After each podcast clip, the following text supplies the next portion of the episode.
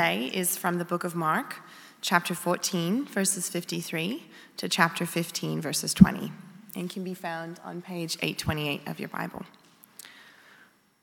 They took Jesus to the high priest, and all the church priests, the elders, and the scribes were assembled. Peter had followed him at a distance, right into the courtyard of the high priest, and he was sitting with the guards, warming himself at the fire. Now the chief priests and the whole council were looking for testimony against Jesus to put him to death, but they found none. For many gave false testimony against him, and their testimony did not agree. Some stood up and gave false testimony against him, saying, We heard him say, I will destroy this temple that is made with hands, and in three days I will build another, not made with hands. But even on this point, their testimony did not agree. Then the high priest stood up before them and asked, Jesus, have you no answer? What is it that they testify against you? But he was silent and did not answer. Again, the high priest asked him, Are you the Messiah, the Son of the Blessed One? Jesus said, I am. And you will see the Son of Man seated at the right hand of the power and coming with the clouds of heaven. Then the high priest tore his clothes and said, Why do we still need witnesses? You have heard this blasphemy. What is your decision? All of them condemned him as deserving death.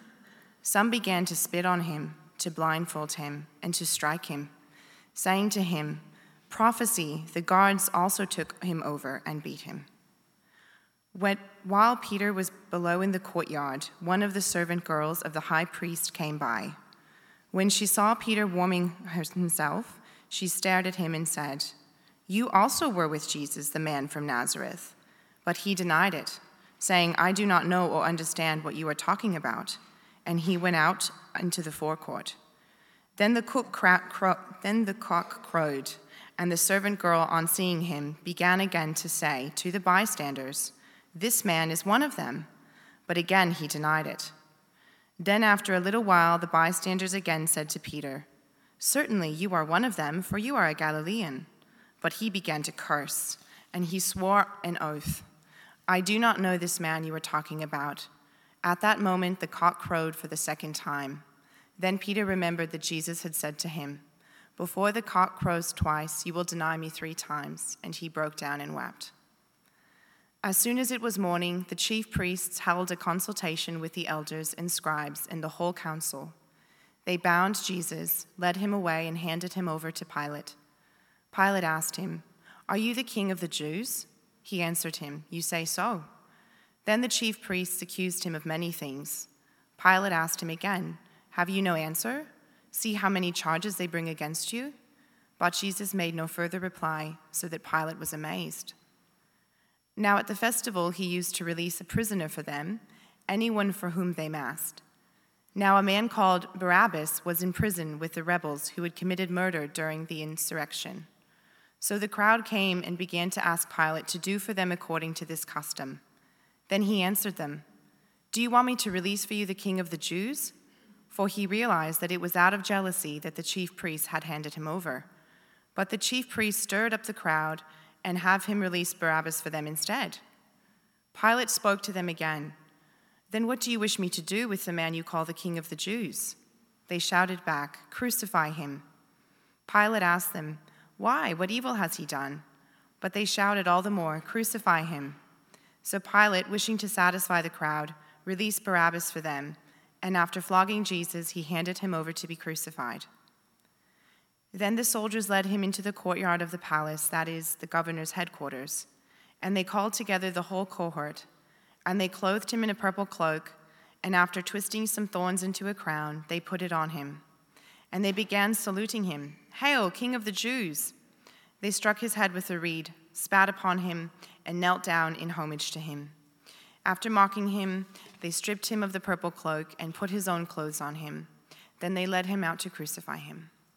This is the word of the Lord.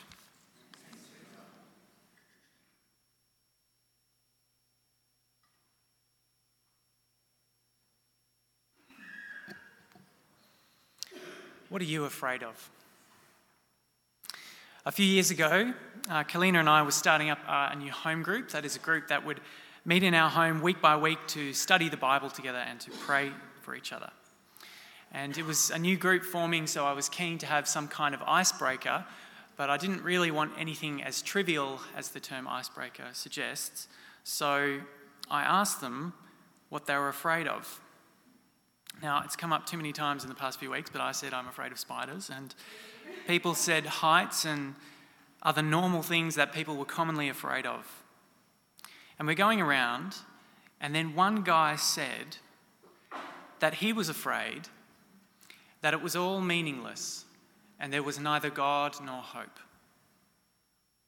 There was a pause and said, okay, and we continued going around. And someone else said that they were afraid of being alone, afraid of having no one and growing old alone. And I realized I'm not really, I'm not most afraid of spiders. People weren't most afraid of heights. I'm afraid of something else. And we all have fears that are common every day, closer to the ordinary. But we also all have these fears that are more terrible, more secret fears, things about our life. And there are three incidents that we want to think about in this reading today. The first is Jesus' trial before the council. That council has a fancy name, the Sanhedrin. The second is Peter's denial that he's a follower of Jesus. And the third is Jesus' trial before the Roman powers, the governor Pilate. And in each of these, you see that there is fear, that people are afraid. But of what? So let's think about the trial by the Sanhedrin. This is after Judas has betrayed Jesus, and Jesus is taken to the Jewish leaders. And Mark tells us the story by making sure that we notice who is there. So you can see it in verse 53 to 55 if you're following along. He mentions the high priest, all the chief priests, the elders, the scribes, the whole council. He makes us focus on who. And we've been reading this story for so long that we know that these people are the opponents of Jesus. These are the adversaries he has had throughout his whole ministry career. So Mark makes us notice who and we notice too that that means that this is the climax of conflict. And he also makes sure that we notice when this is happening. He makes us focus on when. The trial happens at night.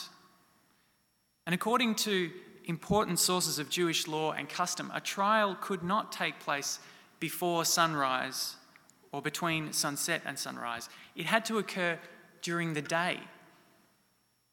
But we know that this is a continuous story since Jesus was arrested at night in the garden. It's not until chapter 15, verse 1, that we read it becomes morning. The when of this story highlights the suspiciousness and the duplicity of the leaders' actions against Jesus.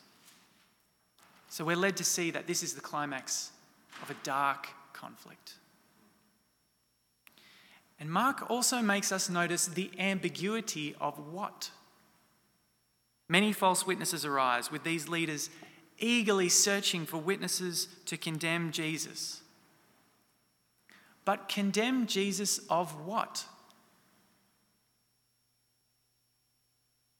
What is the crime that the witnesses try to state? Jesus did say that the temple would be thrown down, but it's certainly not as clear or in the wording that these accusers use. Chapter 14, verse 59 says that their testimony did not agree. So clearly, this is not about a measured, careful consideration of what Jesus' is teaching was. It's not disputing about what he plainly taught. This is clamour and confusion and commotion. It is not case and court. So the who and the when and the what show us that there is nothing clear and nothing open about this trial. They gather forces, they act in stealth, and they reach groping for a reason. But why? Why this desperate attack? Why do they trial Jesus? Why do they condemn Jesus? In the story of Pilate, it says Pilate can see that the leaders handed him over because of jealousy. Indeed, the crowds were following Jesus far more than the religious leaders. So Pilate tries to appeal to that to have Jesus released. But this is a select crowd. They're acting in stealth has paid off for them. The story about Pilate shows that he doesn't really get all there is to see, though. There is a more, I think, foundational reason for why the leaders act against Jesus. And I think that reason is fear. They are afraid. And they are afraid of Jesus. That's what we read in chapter 11, verse 18. It says, And when the chief priests and the scribes heard it, they kept looking for a way to kill him, for they were afraid of him, because the whole crowd was spellbound by his teaching. And in chapter 12, verse 12, when they realized they had told this parable, he had told this parable against them, they wanted to arrest him, but they feared the crowd, so they left him and went away. Of course, their reasons for being afraid are the reasons they want to put Jesus to death, and they are many. They're afraid because they are establishment, and Jesus is more like disestablishment. Afraid because they guard the tradition, and Jesus reinterprets that tradition. Afraid because they think of God as transcendent, far away, and Jesus shows how immanent, how near is God. Afraid because they like respectable company, and Jesus likes troublemakers. Afraid because there are questions of power, questions of teaching, questions of popularity being thrown around, and they all come down to these two issues of authority and of Jesus' identity. And at all these suggestions, they are afraid. And you see that question about identity here. The high priest gets nothing out of Jesus with all these false witnesses, these accusations flying around. So he cuts to the heart of the issue the issue of what this whole story has been about, what it's been suggesting, what it's been alluding to, what it's been describing in image, in healing, in miracle, in parable the issue of the identity of Jesus. The high priest asks, Are you the Messiah, the Son of the Blessed One? And we know what the answer to that is. Or maybe you don't, that's okay. But Mark, in his story, tells us that that is what this story is all about. He opens with that. This is the story about Jesus, the Messiah, the Son of God. So when Jesus answers that question, he does so in the clearest terms. Now, to us, it might not sound clear. It might sound like Jesus suddenly broke into poetry. But in Jesus' world, this makes it as clear as it can be. He quotes the prophet Daniel to say that he's not only the Messiah, but the Messiah understood as the figure who would resolve the problems of history. So he isn't just a political figure, he's not a one time religious leader, he's not a celebrity. He is God's own Son, come to fix what is broken in the world. And so that's what the story of Jesus is all about. And it's the claim, it's the question that puts fear into the hearts of the leaders. And that's what makes this high priest say, Why do we need any more witnesses? You have heard this blasphemy. What is your decision? All of them condemned him as deserving death. The leaders resist Jesus as the anointed of God. He cannot be the promised Saviour. They cannot accept that this man, this man, this Galilean, this friend of sinners, this sin forgiving, this demon defeating, this tree cursing, this temple cleansing, this Hosanna sung man, him, they cannot accept as the Son of God, as the Messiah. And we ask, why not? Why did they fail to see what billions of people over thousands of years have seen? And I think it's a hauntingly simple answer.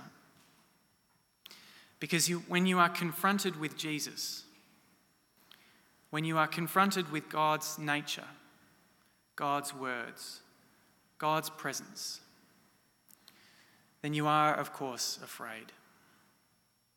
They are afraid of Jesus because Jesus confronts them with all the problems, all the things that have been compromised in life little by little, all the things that they've accepted in a culture which, in fact, grates with the call of God in Scripture, all of the things in themselves that are in need of change. And they are confronted with all of this in the light of God's presence in Jesus Christ.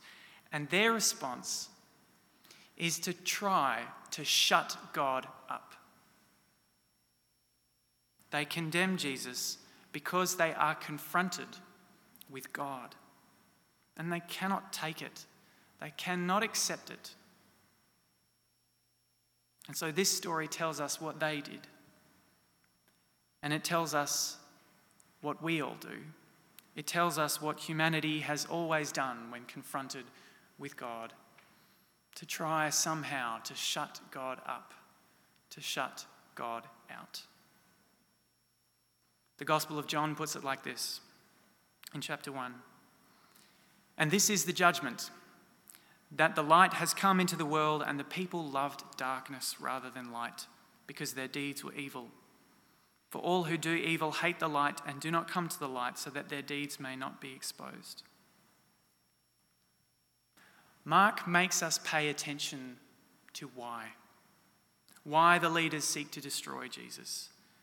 And it is because they are afraid of him. And think about the story of Peter.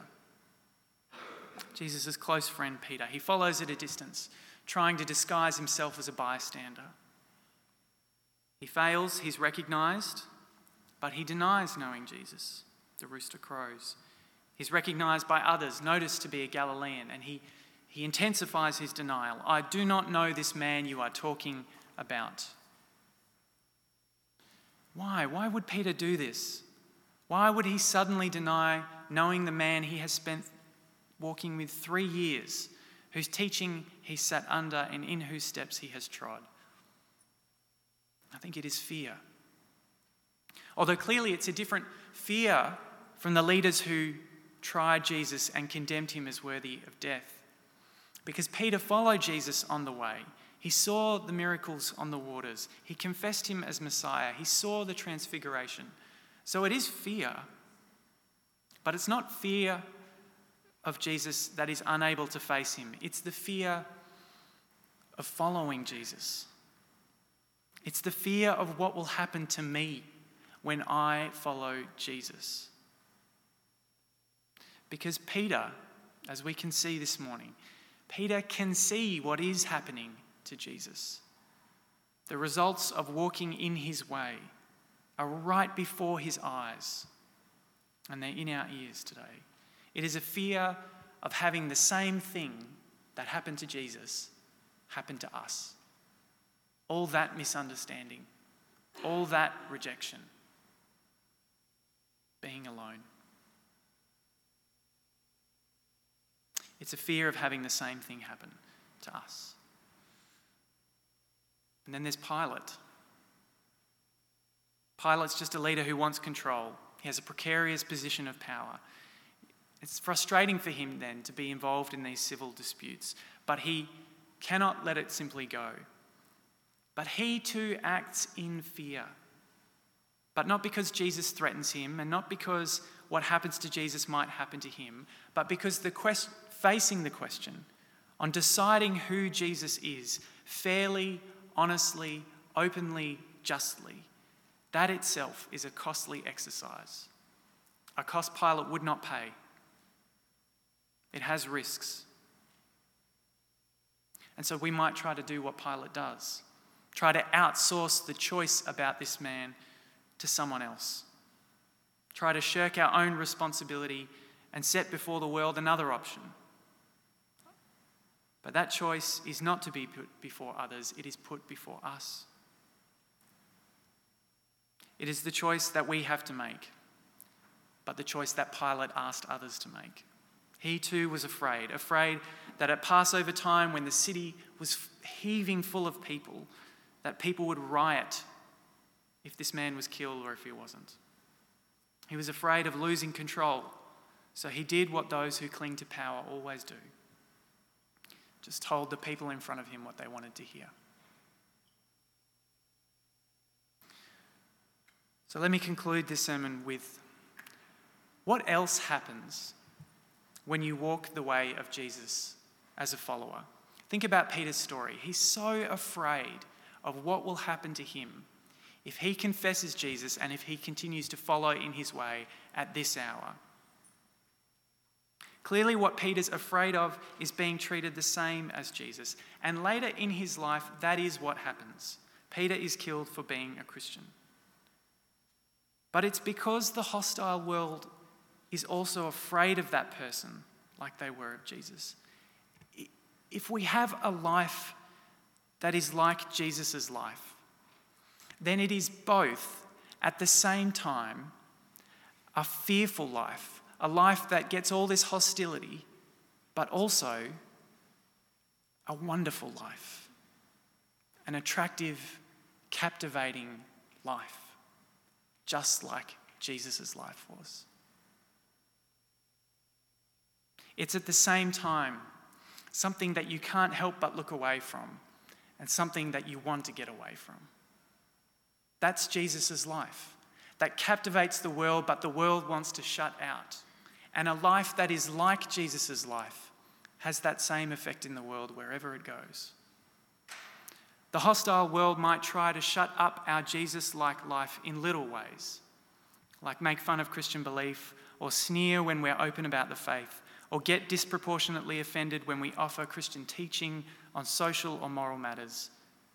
And it might also shut up a Christ conforming life in other ways, in larger ways, to co opt Christian ideas and make them palatable, secularized, or to dismiss the importance of religion altogether, or make religion threatening. But it's equally true that the hostile world is captivated by a Jesus like life like it was with St. Anthony, like it was with Gregory the Great, like it was with Augustine and Francis and Clare and Teresa of Avila and Thomas Cranmer and Mother Teresa and Henri Nouwen. What the world needs most, most, is people who confront the world with a life that is just like Jesus' life. What the world most wants and is simultaneously most afraid of is a community of people who are like Jesus together and confront the world by just being in it with itself. A community of people for whom there is nothing more precious than fellowship with one another before God. A community of people for whom there is no greater joy than an individual who delves into the waters and rises a person. The world is most afraid of Jesus, alive in a person who stands before them with truth and in love. And that is the call of discipleship. Let us pray.